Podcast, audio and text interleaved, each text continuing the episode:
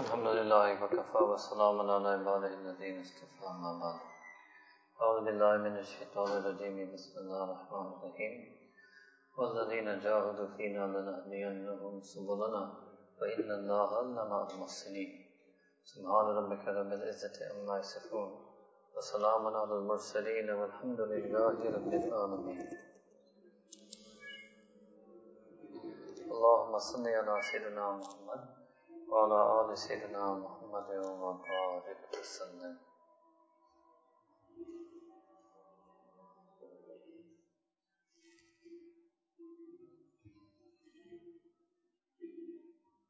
Does anybody know how to use an iPad? Anybody have an iPad? You have an iPad? Is brightness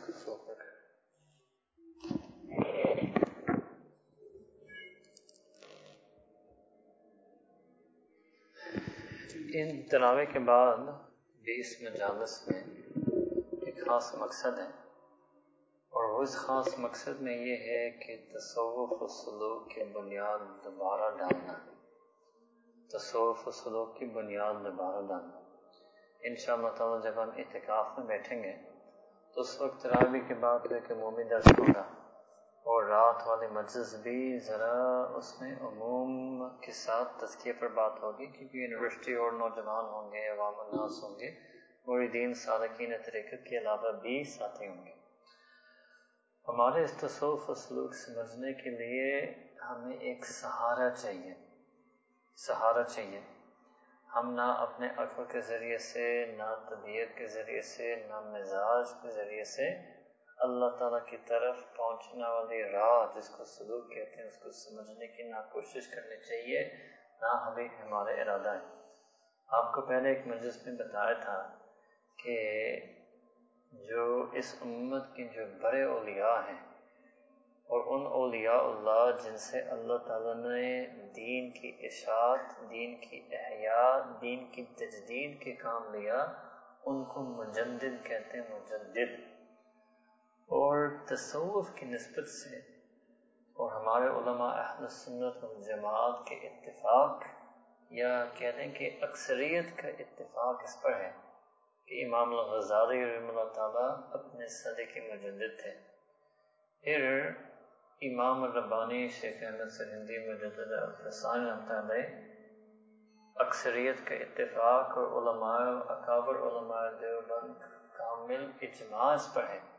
کہ وہ اپنے صدی کے مجدد تھے اور پچھلی صدی کے مجدد حضرت خواجہ مولانا اشرف علی تھانوی رحمتہ نے اب مجدد ہونے کا معنی یہ ہے کہ اللہ تعالیٰ نبی کریم صلی اللہ علیہ وسلم نے ایک حسن حدیث، ایک حدیث جس کی ٹھوس روایت موجود ہے، ٹھوس صنعت کے ساتھ مروی کی گئی ہے۔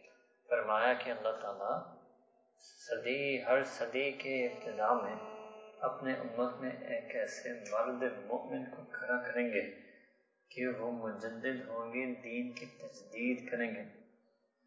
مگر ہے، جب ہر صدی کے بعد اگلے صدی میں بھی ایک اور مجدد ہوگا، تو اس مجدد کا فیض اپنے صدی کے ساتھ خاص ہے، مگر پوری تاریخ میں عام ہے جیسے امام غزائی رحمتہ کے فیض ابھی بھی جاری ہے مگر ان کے کچھ خاصیات تھے جو خاص طور پر ان کی اپنی حیات زندگی اور اس وقت امت کے جو حالات تھے، ان حالات اور ان مشکلات اور جو مختلف مراحل سے امت اس صدی میں گزر رہا تھا، اللہ تعالیٰ نے خاص سطن امام غزائی رابطہ سے کچھ کام لیا کہ اس صدی میں بالخصوص اور بعد میں بالعموم دین اسلام کی تجدید ہوئی۔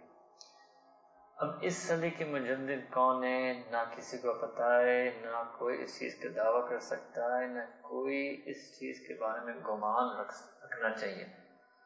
اگر میں نے آپ کو کہا کہ ہمارا گمان ہے کہ پچھلی صدی کے مجدد حضرت خواجہ اشرف علی تھانوی رحمتہ نے تو ہم ان تینوں حضرات کی سہارے پر تصوف و سلوک کی بنیاد کو دوبارہ ڈالیں گے۔ اب امام غزائے رحمتہ کے بہت تصانیف ہیں۔ اور امام غزالی نے خود اور امام ربانی نے بھی غالباً اور حضرت خان رحمتہ نے بھی یقیناً فرمایا کہ مشاہ کی کتابوں سے فائدہ لیں۔ شیخ کی نیب و بدل سابقہ مشاعر کی کتابیں ملفوظات، تعلیمات ہوتی ہیں۔ جس طرح امام غزالی رحمتہ کے بہت تصنیفات، تعلیمات ہیں، اسی طرح حضرت خان رحمتہ کی بھی بہت بے حد تصنیفات، تعلیمات ہیں۔ اور امام ربانی رابطہ ہے کیونکہ ان کی جو تصنیفات دو تین بہت مشکل ہیں اور اس کے علاوہ ان کی مکتوبات ہیں، مگر وہ بھی اچھے خاصے مشکل ہوتے ہیں۔ ان میں سے کچھ ایک دفعہ ہم نے بھی ایک نصاب وہاں پڑھایا تھا، ان کے کچھ سہل مکتوبات کے۔ مگر ہمارا ارادہ ہے کہ ابھی آپ کو حضرت خان کا ایک خاص کتاب، اب اس کتاب کا نام ہے قسط السبیل۔ ویسی کتاب کے اندر بھی حضرت بھی یہ فرمائیں گے، اور آپ دیکھیں گے بھی انشاءاللہ کہ جس کے پاس شیخ نہ ہو یا شیخ کی تلاش میں ہو، جب تک شیخ نہ ملے وہ اس کتاب کی بتائے ہوئے ہدایات پر عمل کریں۔ ٹھیک ہے نا؟ اب آپ کو یہ بھی جاننا چاہیے کہ مختلف سلسلے، سلاسل اور ترک طریقت کے اپنے اپنے مزاج ہوتے ہیں۔ اور کبھی ان مزاج میں کچھ پیکیولیرٹیز ہوتے ہیں، کچھ خاص طبیعت ہوتے ہیں۔ کبھی آپ کسی کی بات پڑھیں گے، آپ کو سمجھ بھی نہیں آئے گی شیخ ہے کہ کوئی ایسی جملہ آپ کے سامنے آ جائے۔ امام ربانی شیخ احمد سعودی رحمتا ہے کہ کوئی ایسا جملہ آپ کے سامنے آ جائے۔ امام غزائی آتا ہے کہ کوئی ایسا جملہ آپ کے سامنے آئے بذات حضرت حامد رحمتا ہے کہ بھی کوئی ایسا جملہ آپ کے سامنے آ جائے۔ تو آپ کو سمجھنا چاہیے کہ اگر ان کی کوئی بات یا تعلیم ہمیں سو فیصد سمجھ میں نہ آئے اب پھر آپ اس کو چھوڑ سکتے ہیں۔ یہ بھی ایک بہت خوب مزاج تھا حضرت عامر طے کا، کہ وہ بندے کو دیکھتے تھے، سالکین کو مختلف انداز سے چلاتے تھے۔ اور اگر کسی سالک بالخصوص ان کے جو علماء مردین تھے، اگر ان کی طبیعت میں، مزاج میں کوئی تصوف اور سلوک کی کسی ایک جزی بات پر کسی وجہ سے ان کی اس کے ساتھ کبھی مناسبت نہیں تھی تو اس جزی کو چھوڑنے کو بھی اختیار دے دیتے تھے، کیونکہ یہ جزیات ہر ہر جزی اپنانا اور ہر جزی تعلیم، ہر سلسلہ کا جزی ورد کرنا یہ ضروری نہیں ہے۔ بس اتنا ہے کہ بندہ اس میدان میں اتنا چلے کہ ان کا اس میدان اور محنت کا جو مقصد ہے، تزکیہ، وہ انسان کو حاصل ہو جائے۔ وہ انسان کو حاصل ہو جائے۔ تو یہ حضرت خان میں آتا ہے کہ آخری تصانیف میں سے کست الصبیر اس سے ہمیں یہ معلوم ہوا کیونکہ وہ اپنے بہت سے دوسرے تصانیف کی طرف اشارہ اور حوالہ، اشارہ اور حوالہ کرتے ہیں۔ تو اس سے بھی معلوم ہوتا ہے کہ کست الصبیر ان کی آخری تصانیفوں میں سے، کتابوں میں سے۔ اب حضرت تھامے آتے ہیں کہ کتابوں کے عام طور پر آپ کو دو قسم کے ان کے ایڈیشن ملیں گے۔ ایک جو اصل پرانا نسخہ ہے۔ اس میں کبھی اردو مشکل ہوتا ہے، جیسے میں بھی آپ کے سامنے ابھی ذرا ایک مشکل اور تکلف والا اردو بول رہا ہوں۔ ہاں ہاں۔ اور کبھی کچھ علماء نے ان کی کتابوں کی تسہیل کی ہے۔ ان کی کچھ تسہیل میں مزہ ہے اور کبھی مزہ نہیں ہے۔ مثال کے طور پر، ایک ان کی حضرت ہاں خان رہتا ہے کہ بہترین ذخیرہ ہے، جس کو تربیت سالق کے نام پر دو زخیم جز میں چھپا گیا۔ ایک عالم دین نے اپنے اخلاص اور کوشش کے بنا پر اس کی تسہیل کی، تسہیل طبیعت صنعت۔ اس میں مزہ نہیں ہے بالکل۔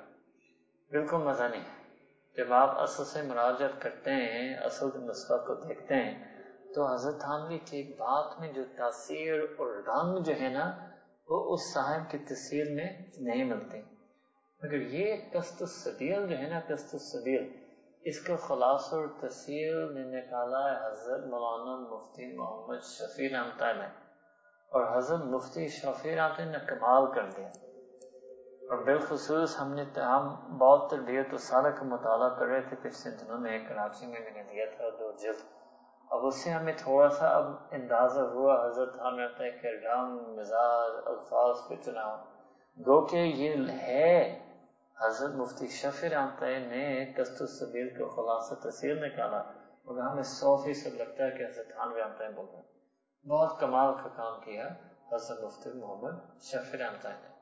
تو ہم نے اس کتاب پہ کسی طرح اگر اللہ تعالیٰ کرم فضل کریں، اس کا مکمل درج دینے کا ارادہ رکھتا ہوں، مگر یہ کتاب جو ہے نا، اس کی ایک ایک سطر ایسی معانی پر مشتمل ہے۔ ایک ایک سطر، دو دو سطر کے بھی ایسے ہوتے ہیں کہ بندہ اس پر بولتے جائے سوچتے رہے سمجھتے رہے اور باقی ایک ایک ایسے، کبھی ایسے ایسے سطر سترول ہیں کہ اس پر عمل کرنا بھی بہت وقت طلب، بہت وقت طلب کرے گا۔ کیونکہ کتاب اردو میں میں نے سوچا، میں اس درس کو اردو میں دوں۔ پہلے سوچا تھا کہ اس درس کو انگلش میں دوں، مگر پھر بارہ میں کچھ مکس کروں گا ان شاء اللہ ٹھیک ہے۔ حضرت تھانوی رحمتہ کی کتاب جس کا خلاصہ تحصیل حضرت مفتی محمد شرف رحمتہ نے نکالا، کتاب کا نام ہے قسط السبیل سبیل ایک اور معنی ہے اس رائے سلوک طریقت کا۔ سبیل میں معنی راستہ وَتَّبِعْ سَبِيلَ مَنْ أَنَابَ إِلَيَّ اللہ تعالیٰ نے قرآن کریم میں فرمایا کہ جس جو میری طرف رغبت رکھتا ہے اس کی راہ کو پکڑو اور اس کی راہ کی پیروی کرو۔ یہ سبیل کا لفظ قرآن میں کیونکہ اس معنی میں استعمال کیا گیا ہے حضرت حضرتان نے بھی اس سبیل کا لفظ استعمال کیا۔ کست کے معنی ہے ارادہ اور کست کے معنی ہے جو واقع اس راستہ تصوف اسلوب کو اپنانا چاہتا ہے۔ اور اس طریقہ تعلیم اور تزکیہ اور تربیت سے اپنے رب کی رضا और अपने रब का कुर्ब हासिल करना चाहता है जो रियली सीरियस सालक है तो उसके लिए समझे ये मैनुअल है हजरत थामिया written a manual for the salikin qast means who have a serious intent and a firm resolve not just that they randomly give bayah or they give bayah just for barakah or they give bayah just following group behavior herd behavior no maybe they did that initially but now they have a qast They have a deep and strong irada that they want to travel and traverse this path and really become salih muttaqi once and for all. So that is the purpose of this book, Kastus Sabil. Bismillah ar-Rahman ar-Rahim, alhamdulillah, alladhi wal mawla al-jalil. وعليه منتهى قصد السبيل والصلاة والسلام على سيدنا محمد الذي ليس له في الكمال الأديل وهو لذلك السبيل وهو, هو, هو, هو لذلك السبيل خير الدليل وعلى آله وأصحابه الباذلين أنفسهم وأموالهم في الله من كل كثير وقليل. المبلغ المبلغين للآيات والروايات بإز عزيز وذل ذليل. أما بعد. تو حضرت نے اپنے علمی شان بھی ظاہر کیا، یہ کر کے خطبہ ہے جس میں سبیل اور پھر روایت سجا اس کے ساتھ انہوں نے کچھ الفاظ باندھے بارہ کتاب اس سے شروع ہوتا ہے۔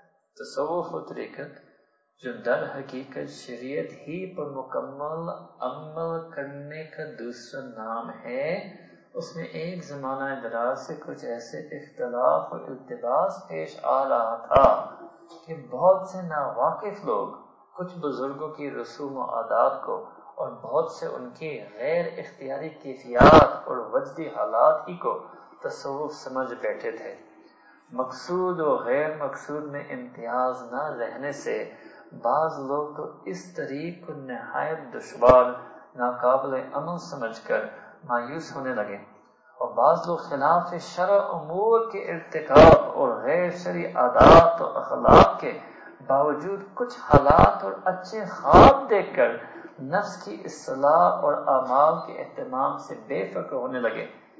ان خرابیوں کی اصلاح کے لیے اس مختصر رسالے میں طریقت و تصوف کی حقیقت اور اس کے اصل مقصود اور حصول مقصود کی طریقوں کے متعلق چند اہم اور ضروری मजामीन बेअनवान हिदायत लिखते जाते हैं This is Hazrat Khan Ramtala's introduction to the purpose of this book.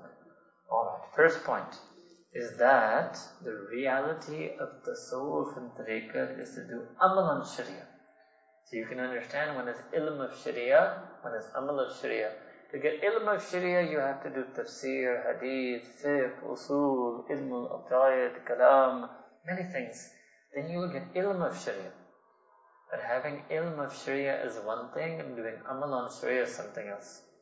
There may be people who don't have a lot of ilm but they have a lot of amal. And there may be people who don't have so much ilm and they have a lot of amal. But the point is that the tasawwuf and tariqat, the whole purpose of it is to do amal on sharia. It has no other objective. There's no higher understanding. The understanding is the understanding is of sharia. There's no higher ilm, there's no mystical ilm of the tasawwuf. The ilm is that of sharia.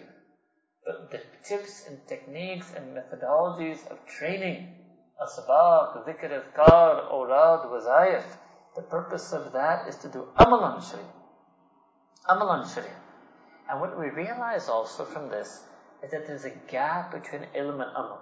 If only it were so easy that as soon as you acquired ilm, you would do amal on it, that there was no gap between ilm and amal. So the whole purpose of tariqat, tasawwuf and suluk is to bridge that gap between ilm and amal. Alright? To bridge that gap between ilm and amal. Now, what Hazrat Hamid is writing is, he's writing again now. These are the mujaddid, they're understanding, they have their pulse. To be a mujaddid necessarily, you must understand society. You must understand the condition of the ummah. You must understand the challenges of the ummah. So he's saying, Arsa daraz, zamana daraz means he has his pulse on where the ummah was going, particular to their understanding of the sofa saluk. So it's mentioned that for a long time, there were some differences of opinion and some confusions that were presenting themselves. And a lot of people who did not have the true and proper understanding of the soul and tariqat, they took number one, rasum, kuch buzurgon ke rasum adat, some of their customs and practices. So what they did was rather than focus on how to follow the Sharia, they just looked at what random things the Shaykh did. The Shaykh's own habits and particularities and peculiarities. And they took that to be their tasawwuf. So that means a person ends up in what we call shaks parast, peer parast type of tasawwuf. Right? So these are some things we have to change. It's not enough just to dress in the same shirt as the Shaykh or to wear the same style of the turban of the Shaykh if that's all your tasawwuf is, it's something to bring you on amal sharia. There is no wardrobe that can bring you onto amal sharia. If there was, Allah Akbar, that would be like a super, uh, superhero uniform cape, right? If they put the uniform on and they get their superpowers. It's not like that, right?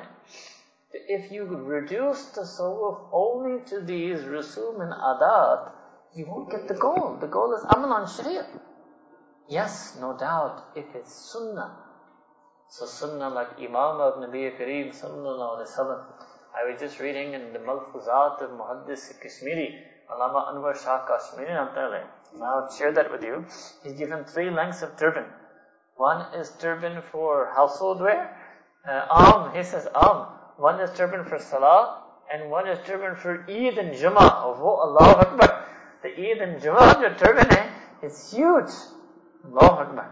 Hmm? So this is the muhaddiseen and our great akabir ulama al-Deoband muhaddiseen also accept these things. So when you have sunnah libas, so wearing white, wearing imama, that will help us in our maqsood. But just having the rasum and the adat of some mashayikh, that will not help us. Then, what he said is another ajib thing, that their ghair ikhtiyari kefiyat and wajdi halat, that they started to believe that to be tasawwuf.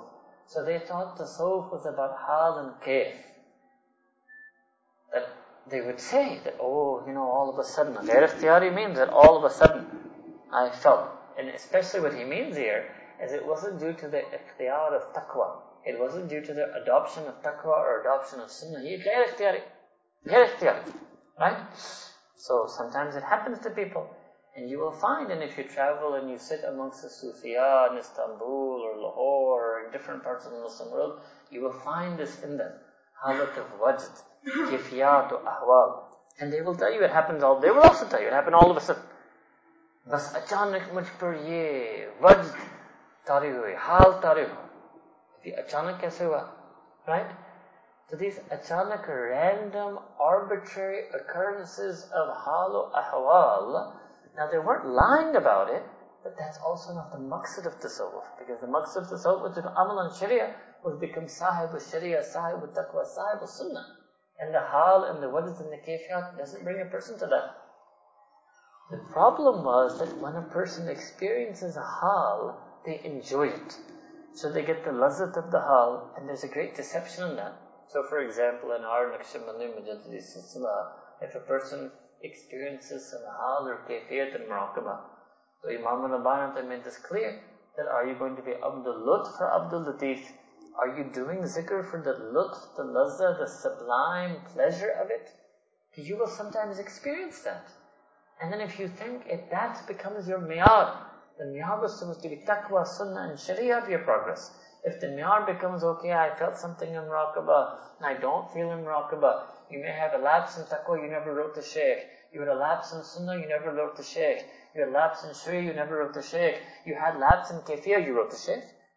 That dear shaykh, I don't feel my kafiyat and muraqabah anymore. Allah Akbar. That means that the kafiyat became your maqsood. That was ghair maqsood. That was ghair maqsood. That was not the purpose, the goal, the objective. That was not the purpose, the goal, and objective. The Imam Rabbani Mujallad Hasanat also explained that these ahwal and kayfiyat are incidental. Like there's a medicine that has an intended effect and it may have some side effects. The side effects are irrelevant. Those people who start taking the medicine for the side effect, then they become addicted. Like there are people who now they take painkillers, what is it, opioid, Allah alam, There's some type of painkiller they take, they're not taking it to kill pain.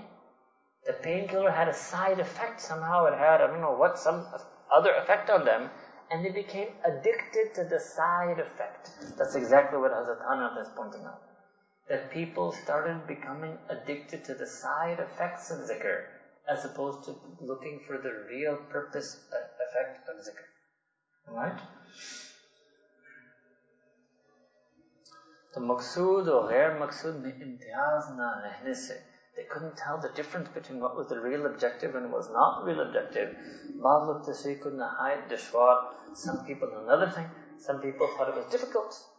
Because if you think the purpose of the soul is to get ahwal and kifiyat, and you feel I'm not able to get those ahwal and kifiyat, and somebody tells you, okay, you can get those ahwal and kifiyat if you do seven hours of muraqabah a day, you will say, a bada dishwar, it's a bada mushkil cheez hai. I'm going to have to sit down and do seven hours of muraqabah a day in order to get that hal and kifiyat, then it's difficult. It's difficult and they get disheartened. They get disheartened.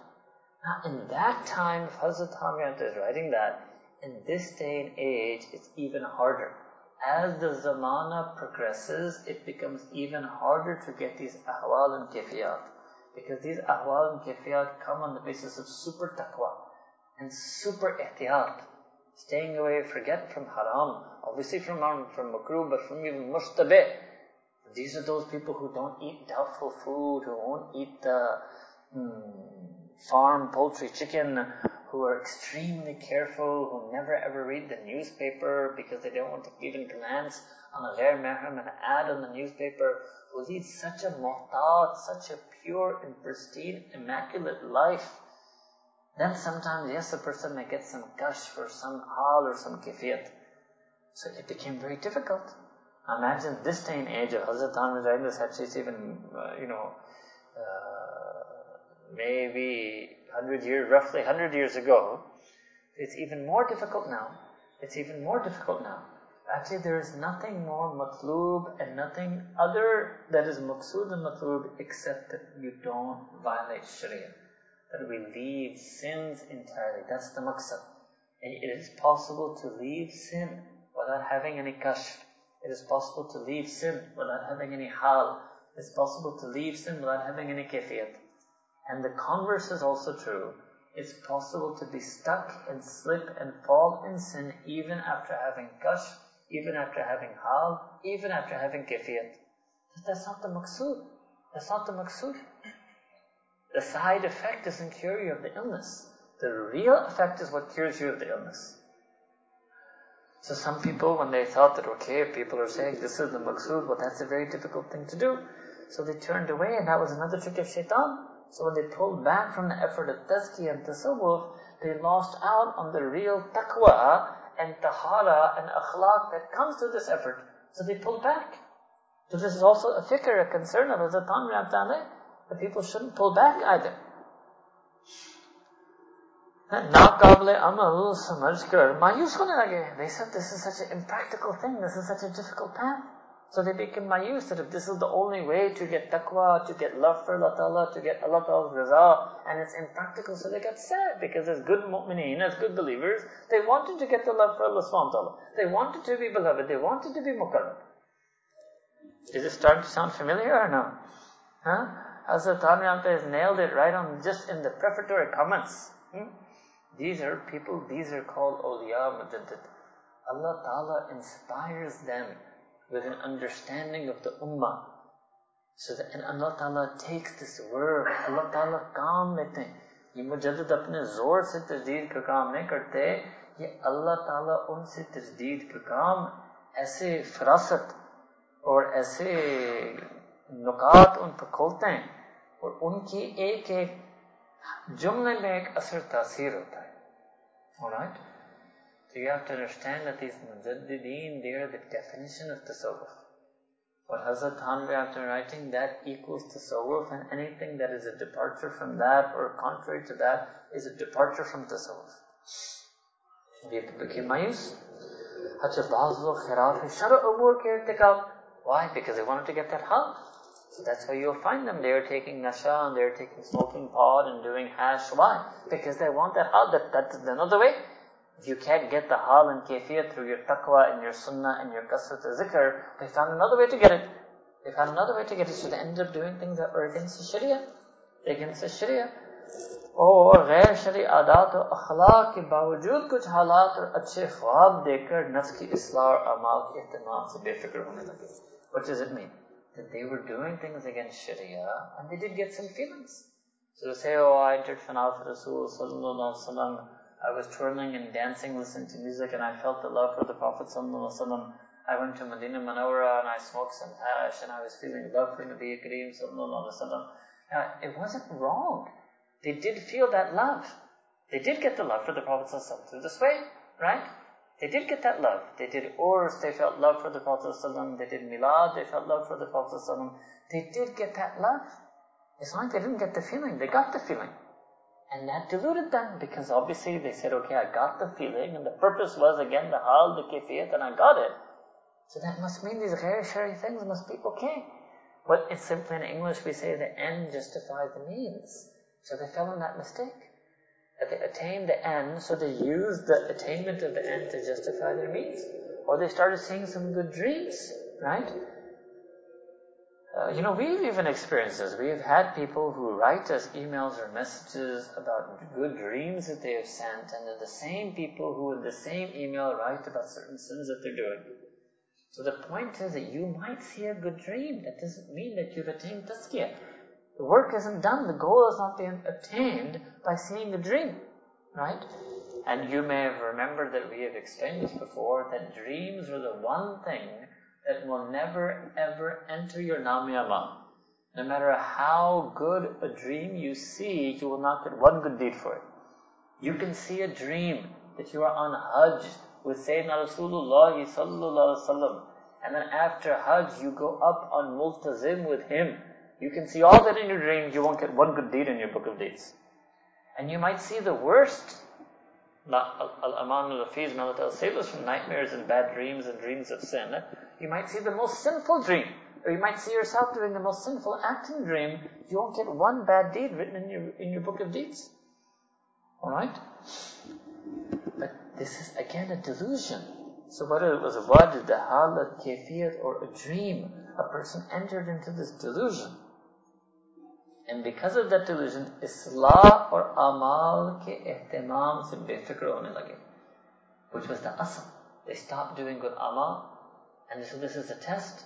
So you have to check, is the person prone to dreams and halat that they're not reciting Quran, they're not making istighfar, they're not sending salawat on Nabi Kareem sallallahu they're not praying nawafil salah, they're not making the sunnah nafil fast.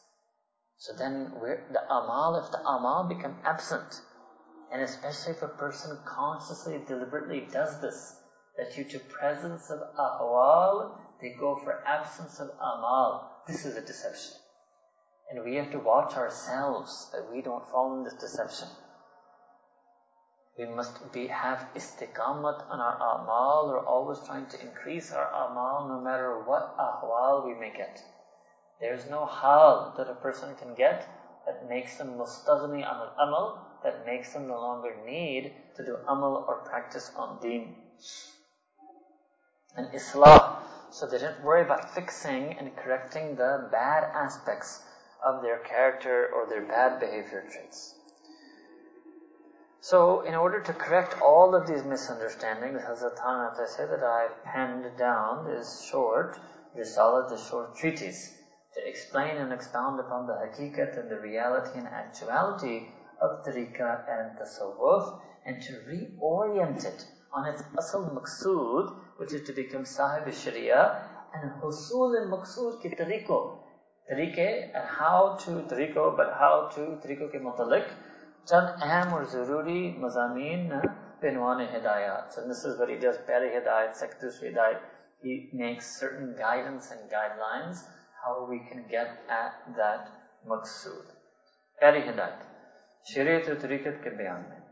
سلوک و طریقت جس کو عرف میں تصور کہتے ہیں، اس کی حقیقت یہ ہے کہ مسلمان اپنے ظاہر و باطن کو اعمال صالحہ سے آراستہ کرے اور اعمال بد سے بچائے تفصیل اس کی یہ ہے کہ so he says the beginning the suluk in tariqat is conventionally or in custom is being called tasawwuf. So tazkiyah, he's not using the word tazkiyah here because he was basically deep, this is a deep mm, treatise on the tasawwuf written for salikin who already understood they don't need that underpinning of words to justify this to them, right? But tazkiyah, Suluk, Tariqat, Tasawwuf. Its real essence and reality is zahirul ithmi wa batina. That a person should leave all the sins that they do outwardly and inwardly. Outwardly and inwardly, they should have a'mal. So the outward amal, we already mentioned few of them. The batin a'mal salih. That's bir, that's taqwa, that's haya, that's zikr, that's tawakkul, that's sabr, that's shukr, that's inabat Allah. These are the amal of the batin. These are the feelings and states and condition and acts of the batin.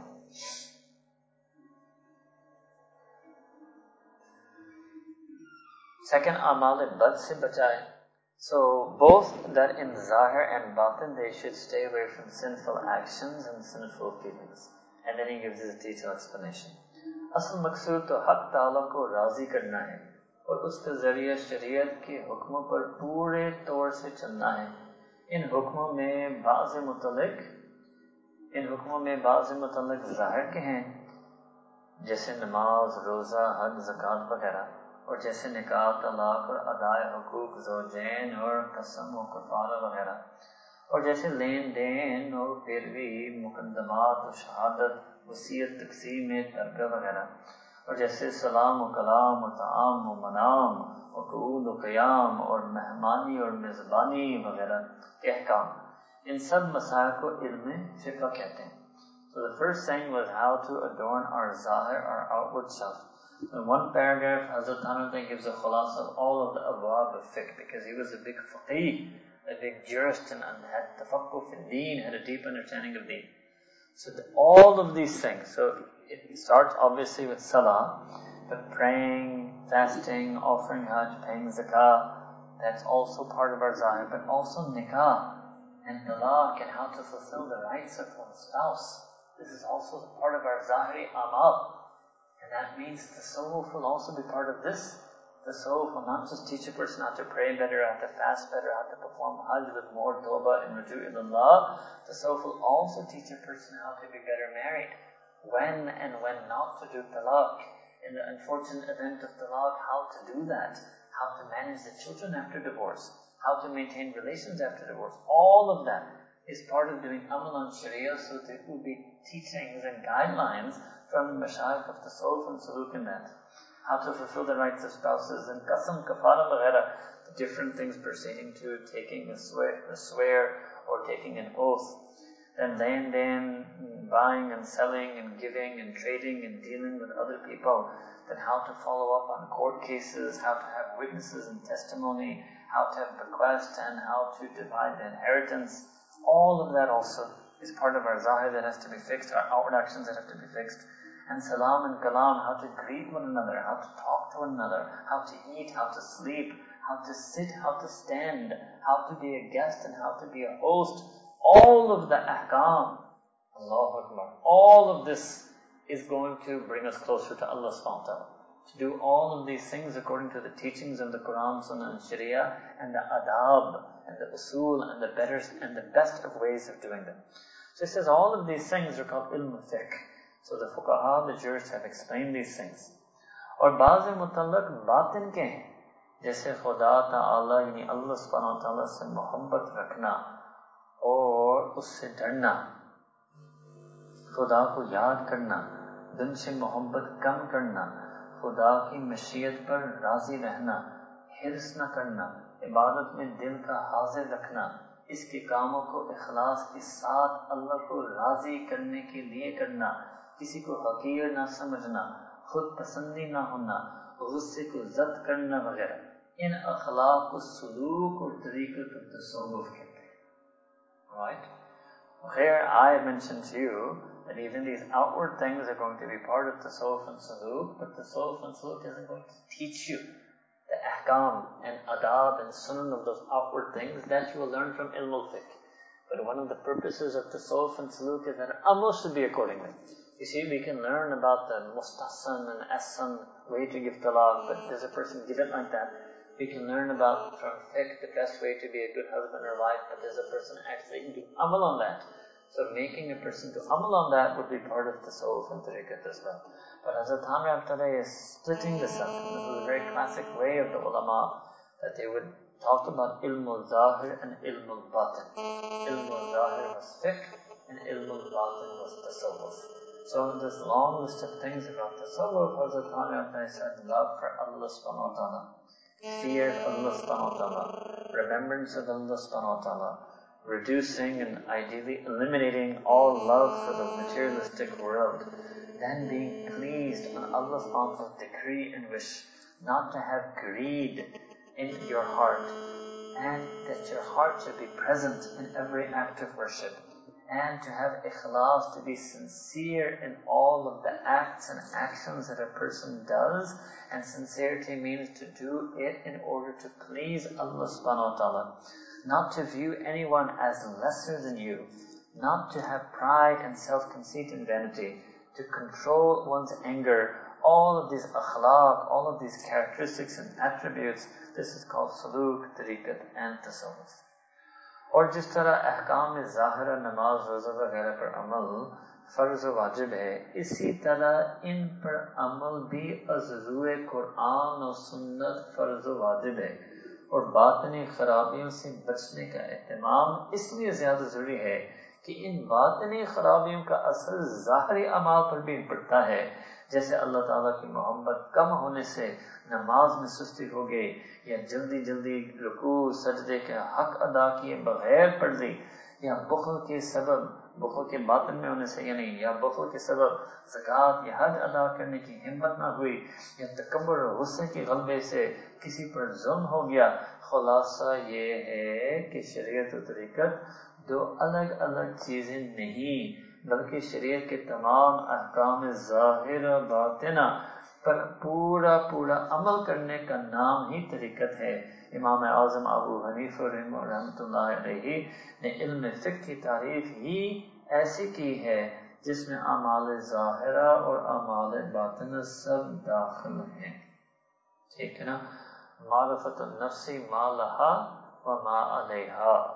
کہ جاننا उन चीज़ों जो आपके हक के लिए फ़ायदे के लिए नफ़ा के लिए रूहानी उखरवी फ़ायदे के लिए and those things that will count against you. So what Hazrat Tanvi wrote here is the same way that following the outward commandments are fard and wajib, such as praying salah, fasting in this month of Ramadan, and offering hajj, etc., if one is able. Just like that, doing amal on those batini things that he mentioned is also farz and wajib in light of the Quran and Sunnah. And to stay away from these inner spiritual diseases is, is more important. Why? Because when you have the spiritual diseases, they will affect your outward acts and actions. And he gave an example of that, that if you have less love for Allah in your heart, then that will affect the outward action of salah. And you will pray salah in a more lazy manner. Or you will pray so quickly that you will, you will not properly fulfill the adab of ruku and sujood. Or you will, uh, if you have bukhul or stinginess and miserliness in your batin, then because of that you may not give your zakat properly, or you might not give your zakat in a timely way, or you may delay hajj because you're more worried about savings or accumulating wealth for some worldly purpose, and you will calculate in a cold manner that if you go on hajj this year, then that will slow down and decrease your savings. So you won't have himma, you won't have the resolve and strength to pay your zakat and go on hajj. Or if you have takabbur, anger, or uh, you have pride and arrogance in your heart, or ghussa, if you have anger in your heart due to the ghalba, due to the overwhelming anger and arrogance, then you may hurt and oppress someone, you might do zulm on someone. So he says that Sharia and Tariqah are not two separate things, but rather to do amal on the entire Sharia, the outward and inward aspects of Sharia, that is called Tariqah. Alright. Now what we learn here then is that there should be a rabt.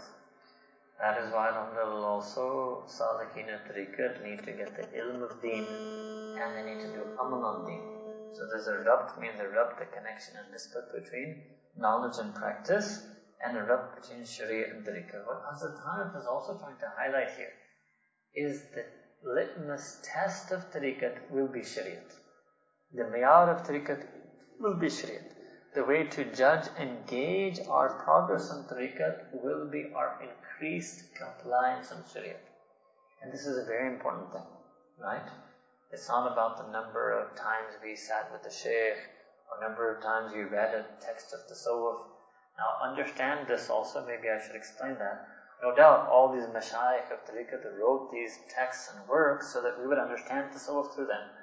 But just going through a text or a dars of a work of the soul is not the soul either.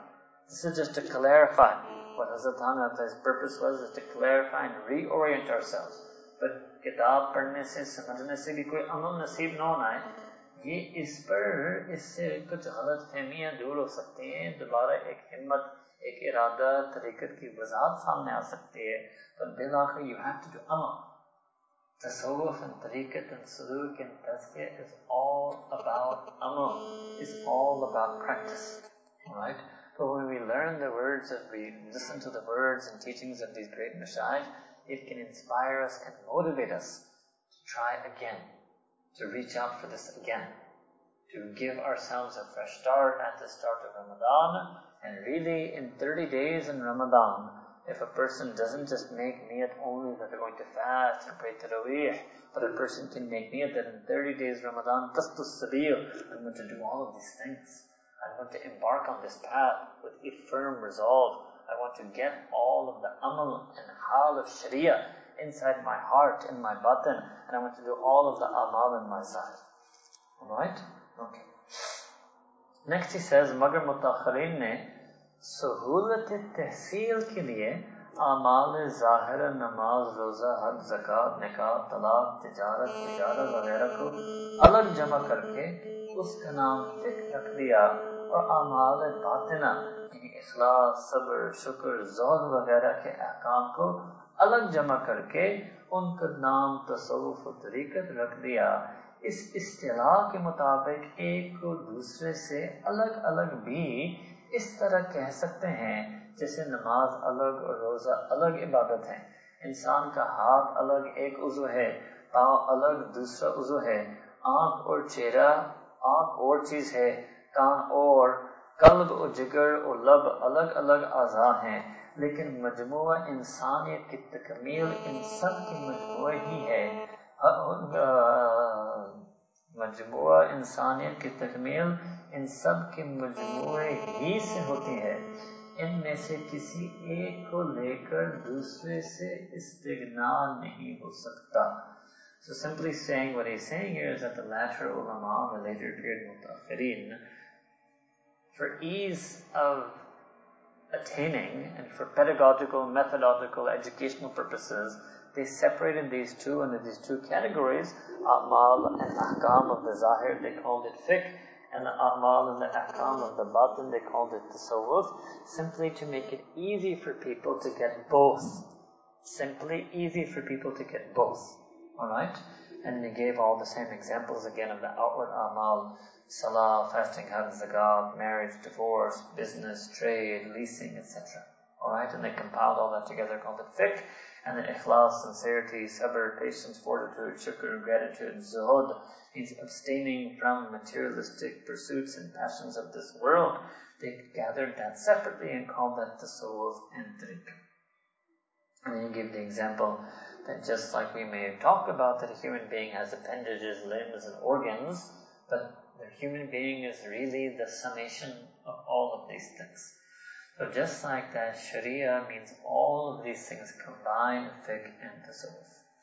اسی طرح متاخرین کے اصطلاح کے مطابق علم عقائد علم فقہ علم تصور بلا شبہ الگ الگ علوم و فنون ہیں مگر انسان کامل یا مؤمن و مسلم ان سب کی مجموعہ ہی سے بنتا ہے اور قرآن و سنت کی پیروی ان سب ہی پر عمل کرنے سے حاصل ہو سکتی ہے ان میں سے صرف کسی ایک حصے کو لے کر دوسرے کو نظر انداز کرنا ایسے ہی مخلق ہے، جیسے کانوں کی حفاظت کی جائے، آنکھوں کو ضائع کر دیا جائے یا روزے کی حفاظت کی جائے، نماز کو ضائع کر دیا جائے۔ حضرت شاہ ولی اللہ محدث دیلوی رحم اللہ تعالیٰ نے فرمایا ہے، شریعت بغیر طریقت، شریعت کے بغیر طریقت کے نرا فلسفہ ہے۔ اور طریقت بغیر شریعت کے زندگہ و الہاد ہے۔ حضرت قاضی صلی اللہ پانی پتی نامتا نے فرمایا، جس شخص کا ظاہر پاک نہ ہو، اس کا باطن پاک ہو ہی نہیں سکتا۔ تو So حضرت is آتا ہے saying is basically that all of these different classifications of different knowledges and branches of learning and ways of doing amal al deen, when a person combines all of them, they will be a true, proper, real mu'min and. And doing amal on one and not the other would be like a person having good hearing but letting their eyes go to waste, or a person praying, uh, a person fasting in a well way, fasting carefully, conscientiously, and letting their prayer go to waste. So basically, what does that mean? Many times as a Tanramta, many of his murideen were also ulama. So he was giving the same thing with Imam al-Ghazali Ramtani. Alright? And many times some of the things are more specifically addressed to ulama. But what it means is if you have the ilm of fiqh and you don't practice the soul, you'll be wasted. And that's how strong Imam Hazrat is saying it, that if you have fiqh but you don't have the tasawwuf, then you're like a person who has ears but doesn't have eyes, or a person who fasts but doesn't pray. It means you're incomplete, you are naqis, you are not tam, na mukammal, ghair kamil, if you don't have both of these things. Alright? So then if, for those of us who are lacking in both, all the more for us to work on both of them. Then he gives two quotes from two great Naqshbandi Mashaykh, Hazrat Shah Waliullah Muhaddis Dehlavi Naqshbandi Mujaddidi Rahimullah Ta'ala. And he said that Sharia without tariqah is, uh, how would you say, nira.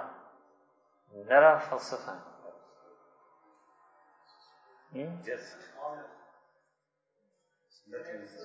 Uh, nira, nothing. Simply just. It's nothing other than, okay, okay. It's nothing other than philosophical fluff to think that you can have Sharia without tariqah. That's a very strong thing. Right? Because many of us would think, okay, we can, Sharia is the asl and tariqah is something separate. Right? So they're saying tariqat, and this is why the word is there, that tariqat is the way to do amal on Sharia. Right? Tariqat is the way to do amal on Sharia. So tariqat represents the amal, and Sharia represents the reality or the existence or the knowledge of that Sharia. And tariqat without Sharia is zandaka and ilhad, that means basically atheism. Right? It's, uh, you will lose your iman if you try to have tariqah without Sharia. Allah Akbar, very strong words. Ilhad is basically a type of kufr, which is known as atheism. If you have tried to do tariqah without Sharia, your very iman is in danger. Because you'll end up on another deen. You can outright end up on another deen. Definitely you end up on another manhaj. You end up on another lifestyle. Right? If you're so Sufi, or you're only Sufi, and you just do Sufi things and you don't do Shari things, So the person who is Sufi and not Shari, person who is Sufi and not Shari, that Sufiness may take him so off the path that his very Iman and Deen will be in danger. Alright? So you have to be a bit careful, right? You have to be a bit careful. There's a Qazi Sana'ullah Panipati Ramtalai.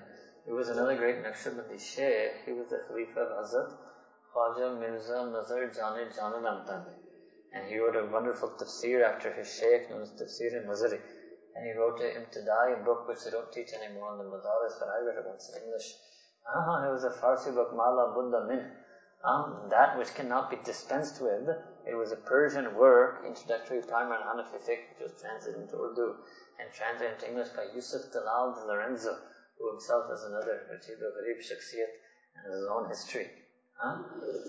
So, ye lagi thi once in America in our early, early, early, the mid 90s, early period of Islam. So, Khair Hazrat Qazi Sana'ullah Panipati he said that that person whose zahir is not pure, it's never possible for batin to be pure. It's never possible. So it mean? The zahir is the sharia part, that they don't do amal on sharia. It's not possible their batin is pure.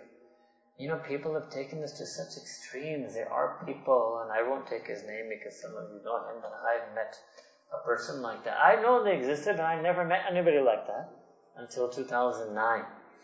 So I'd heard that there were people who said that there's no need to pray at all. And hame rutba mil and we don't pray at all, we don't fast, we just go to mazars, and we just go to tombs. I actually met somebody like that. Huh? Let's say a very highly accomplished figure, some of you know who I'm talking about, in Pakistani society. I was stunned because he was such an intelligent person. And first I got happy that mashallah he's on deen and he was being nice to me because I was on deen. But then he revealed his strange, weird, wacky ideas. He didn't pray at all.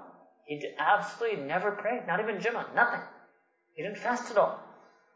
But he was very into spirituality and Sufism and always talking to me about Sufism. Okay, when he realized that I wasn't that type of Sufi, he also became a little bit distant from me.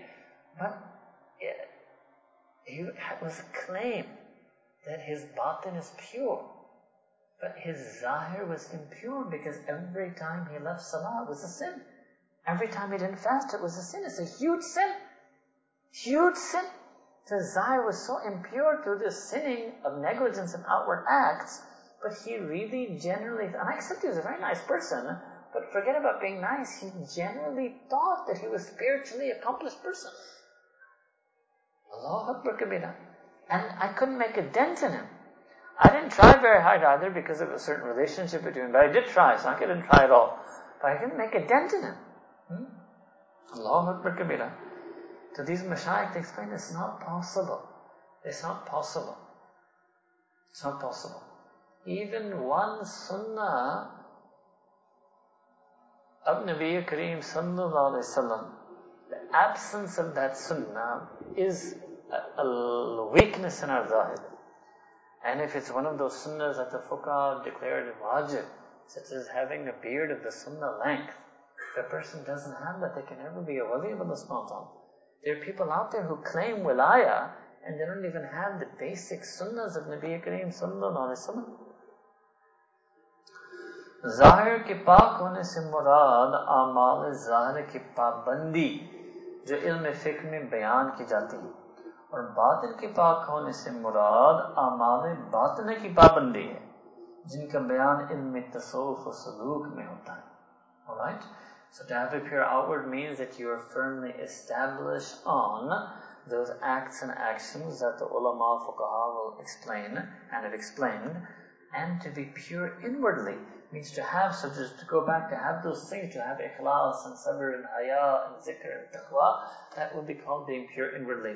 To be pure outwardly means that you pray salah, fast, and your laying dain, your tijara, your business dealings, interpersonal dealings, nikah, is according to the teachings of Allah subhanahu wa ta'ala. That is what it means to have a pure outward self.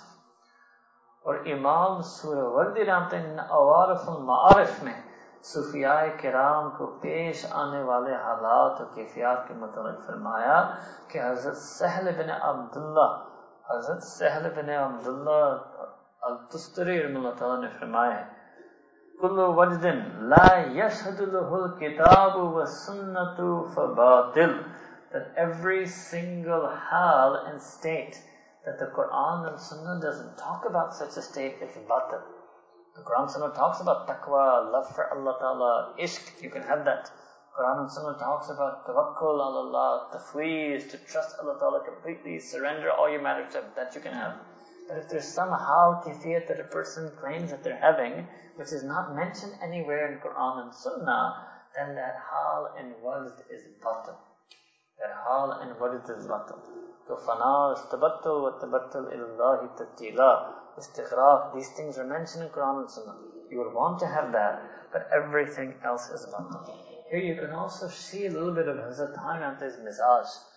Hazrat Khan بھی رامتا کا بالکل مزاج قتل یہ نہیں تھا کہ میں صرف اپنی سند طریقت اپنے سلسلہ ہی کے مشاہ کے بات کروں گا میں صرف مشاہ کے چشت کی بات آگے نہ کروں گا بلکہ اب تک تو دو نقش مندی مشاہ Or Imam Surawardi yani Surawardi Tariqat ke Sheikh ki baatein naql ki. So he didn't have this ta'assub or ghulu. And he was a person of all tasawwuf. He was open to all tasawwuf. He accepted and acknowledged and respected the different mizaj and different turuq of the different mashayikh.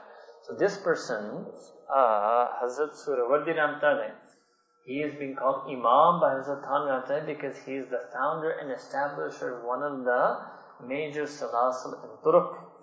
And interesting, Imam al-Zahabi, and I have this hawala on my computer, Imam al-Zahabi has mentioned, Imam al-Zahabi was a great muhaddis he mentions that he got the khirqa surawardi.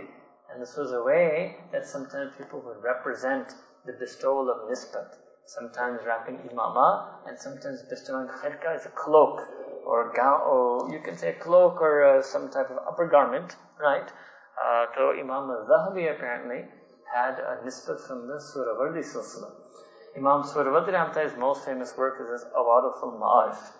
But better, rather than you try to read that directly, you have to use the more recent mujaddids as a portal and a lens to view the past of the Tasawwuf. We want the teachings of Imam Surawardi Ramtai to come to us filtered through Hazrat Ramtai. We want the teachings of those early Sufiya, Maruf al-Karkhi, Junaid Baghdadi, Vaghaira, to come filtered through Imam al-Ghazali Ramtai as he understood and explained their statements and their lives in the Ihya Ulumuddin. It's better when you have a mujaddid to use that mujaddid as a portal to those earlier mashayikh of the Sunnah. But Harry said this very important thing, uh, which is that any hal and any wajd, any claim of spirituality, which is represented by a feeling that is not mentioned in the Quran and Sunnah, that is batil. Alright, we're going to stop over here for tonight, and uh, I'm setting myself on a pace to finish this in 20 days, inshallah. I want to give you very brief, very brief hidayat. Uh,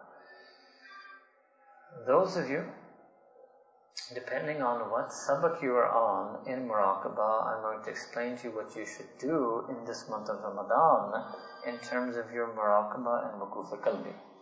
Understanding again now, in light of this also you can understand that muraqabah is a zariya.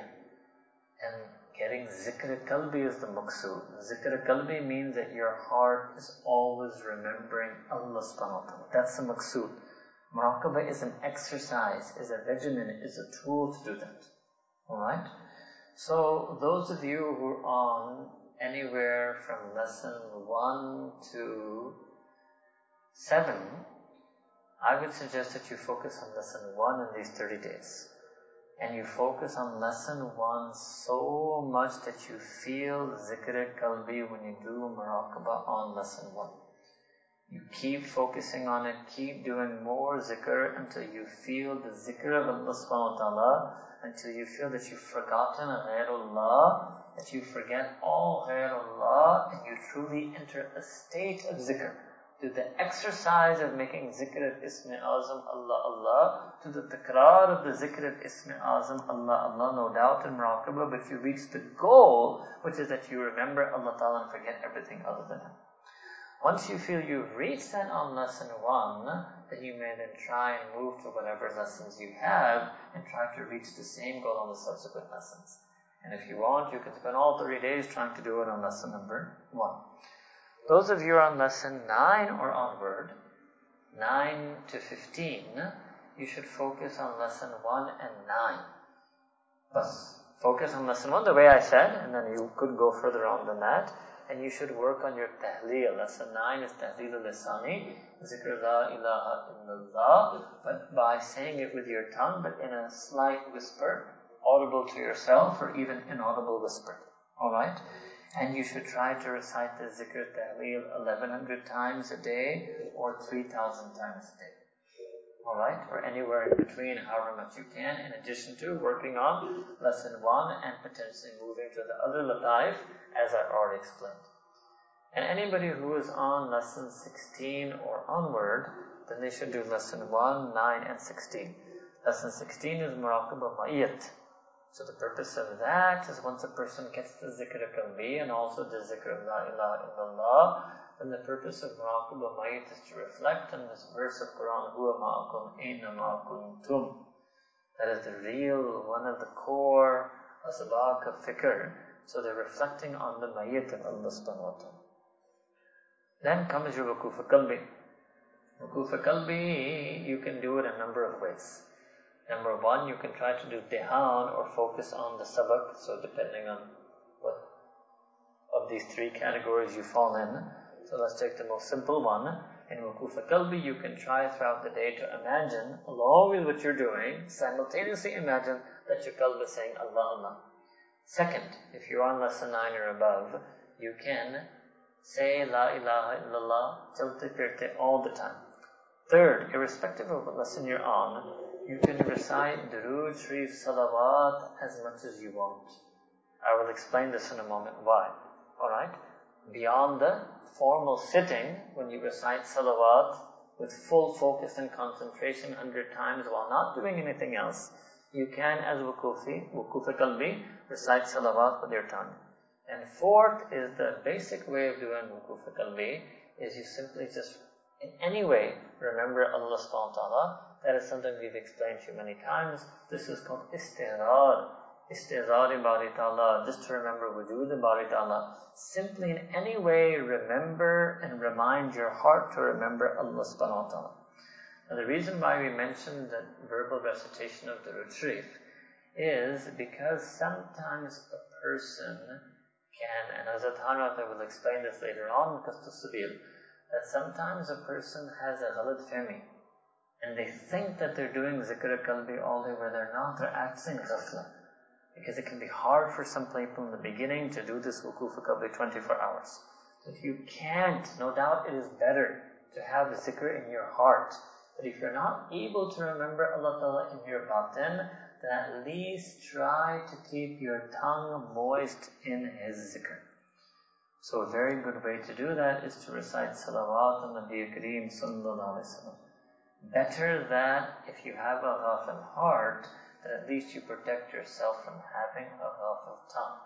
So this is something new that you have never heard us say, and something we're taking from the teachings of Hazrat Hamdan because the point is to be zakir in some sense or the other all the time. If you can't be zakir in your qalb and all the time, at least be zakir on your lisan, on your tongue. And then obviously the masnoon du'as, masnoon amal. Whatever you find in hadith and you're able to do it with your tongue, do it. For example, Nabi Kareem sallallahu said, it's mentioned in hadith, the virtues and benefits of hundred times reciting subhanallah wa bihamdi subhanallah. Do it. So the masnoon adhkar that you find in hadith and the masnoon adiyah du'as that you find in hadith, you must make use of that also. So your zikr lisani would be kasrat durud, masnoon du'as, and masnoon adhkar while working, engaging, interacting. But try, because it is better, and that is clearly mentioned in the hadith, Sayyidina Rasulullah said that that person who remembers me in an assembly, I remember him in a greater assembly, and that person who remembers me in his self, I remember him in myself. And all the muhaddithin understood this is Sahih in the Sahih Imam Bukhari So all the Muhaddisin understood this, that Batini zikr is afzal to Lisani zikr. But if you can't do the afzal one, at least then do the Lisani one, at least do the Lisani zikr. So that one way or the other you become zakir 24 hours a day, and that's the asl maqsood of wukuf qalbi, that a person is never ghafil. So the maqsood of the zikr of wukuf qalbi was to protect yourself from a ghafla. And you have to do that using any and all of the ways mentioned in the Sunnah. Alright? So we explained to you muraqabah, we've explained your wukuf qalbi, and you should try to work on these two things in the month of Ramadan. And the third and last hidayat in the general part is you should increase your tilawat to Quran. You try to recite Quran. Try to recite that passage of Quran before Taraweeh if possible. Try to understand it before Taraweeh if possible so then you will be able to feel more in your salah. You will be able to focus and concentrate more in your salah. Try to identify even one or two ayahs in your whole recitation that you want to try to memorize or try to remember or try to recite in your salah that impacted your heart. Try to have some more nisbat with Quran Kareem. But if you practice these things, inshallah, this will be a firm foundation for our suluk. May Allah accept us for the right understanding of Suluk. May Allah give us the true amal and the true zikr and the true shari'i, nabawi, Qur'ani, ahsani, ahwal and kifiyat. May Allah save us from all batil and all ghurur and all delusion and all deception in our ahwal and kifiyat. May Allah accept us for this month of Ramadan. وآخر دعوانا الحمد لله رب العالمين taking Rakama, close your eyes and bow your head. Disconnect yourself from the world, make the that your qalb is trying to forget everything and, and you are trying to forget everything except Allah subhanahu wa ta'ala by retreating in your batin and by retreating, withdrawing in your batin, using the core, the heart of your batin to make zikr of Allah Ta'ala's name وَذْكُرْ إِسْمَ رَبِّكَ وَتَبَتَّلْ إِلَيْهِ تَبْتِيلًا and by focusing on the blessed name Ism Azam Allah you are hoping and trying to remember Allah Ta'ala make near that your qalb is silently calling His name that your qalb is calling Allah Allah Allah سبحان ربنا العظيم وحول اللهم صل على سيدنا محمد وعلى ال سيدنا محمد وسلم ربنا ظلمنا أنفسنا وإن لم تغفر لنا وترحمنا لنكونن من الخاسرين. رب اغفر وارحم وأنت خير الراحمين. يا رب كريم رمضان قبول فرما. رب کریم استراری کو قبول فرما. رب کریم ہمارے کل اور پورے مہینے کے روزوں کو قبول فرما. رمضان سے رب کریم اپنا قرب عطا فرما، رحمت کا معاملہ فرما مغفرت عطا فرما۔ رب کریم پچھلے رمضانوں سے بڑھ کر اس رمضان میں اپنے دوستی، یاری حاصل کرنے کے لیے قبول فرما، اپنے شفقت کرم والا معاملہ فرما۔ رب کریم، پورے امت پر رحمت نازل فرما، پورے امت کے توبہ کی توفیق عطا فرما۔ الجھ گئے مسئلے کو رب کریم سدھار فرما۔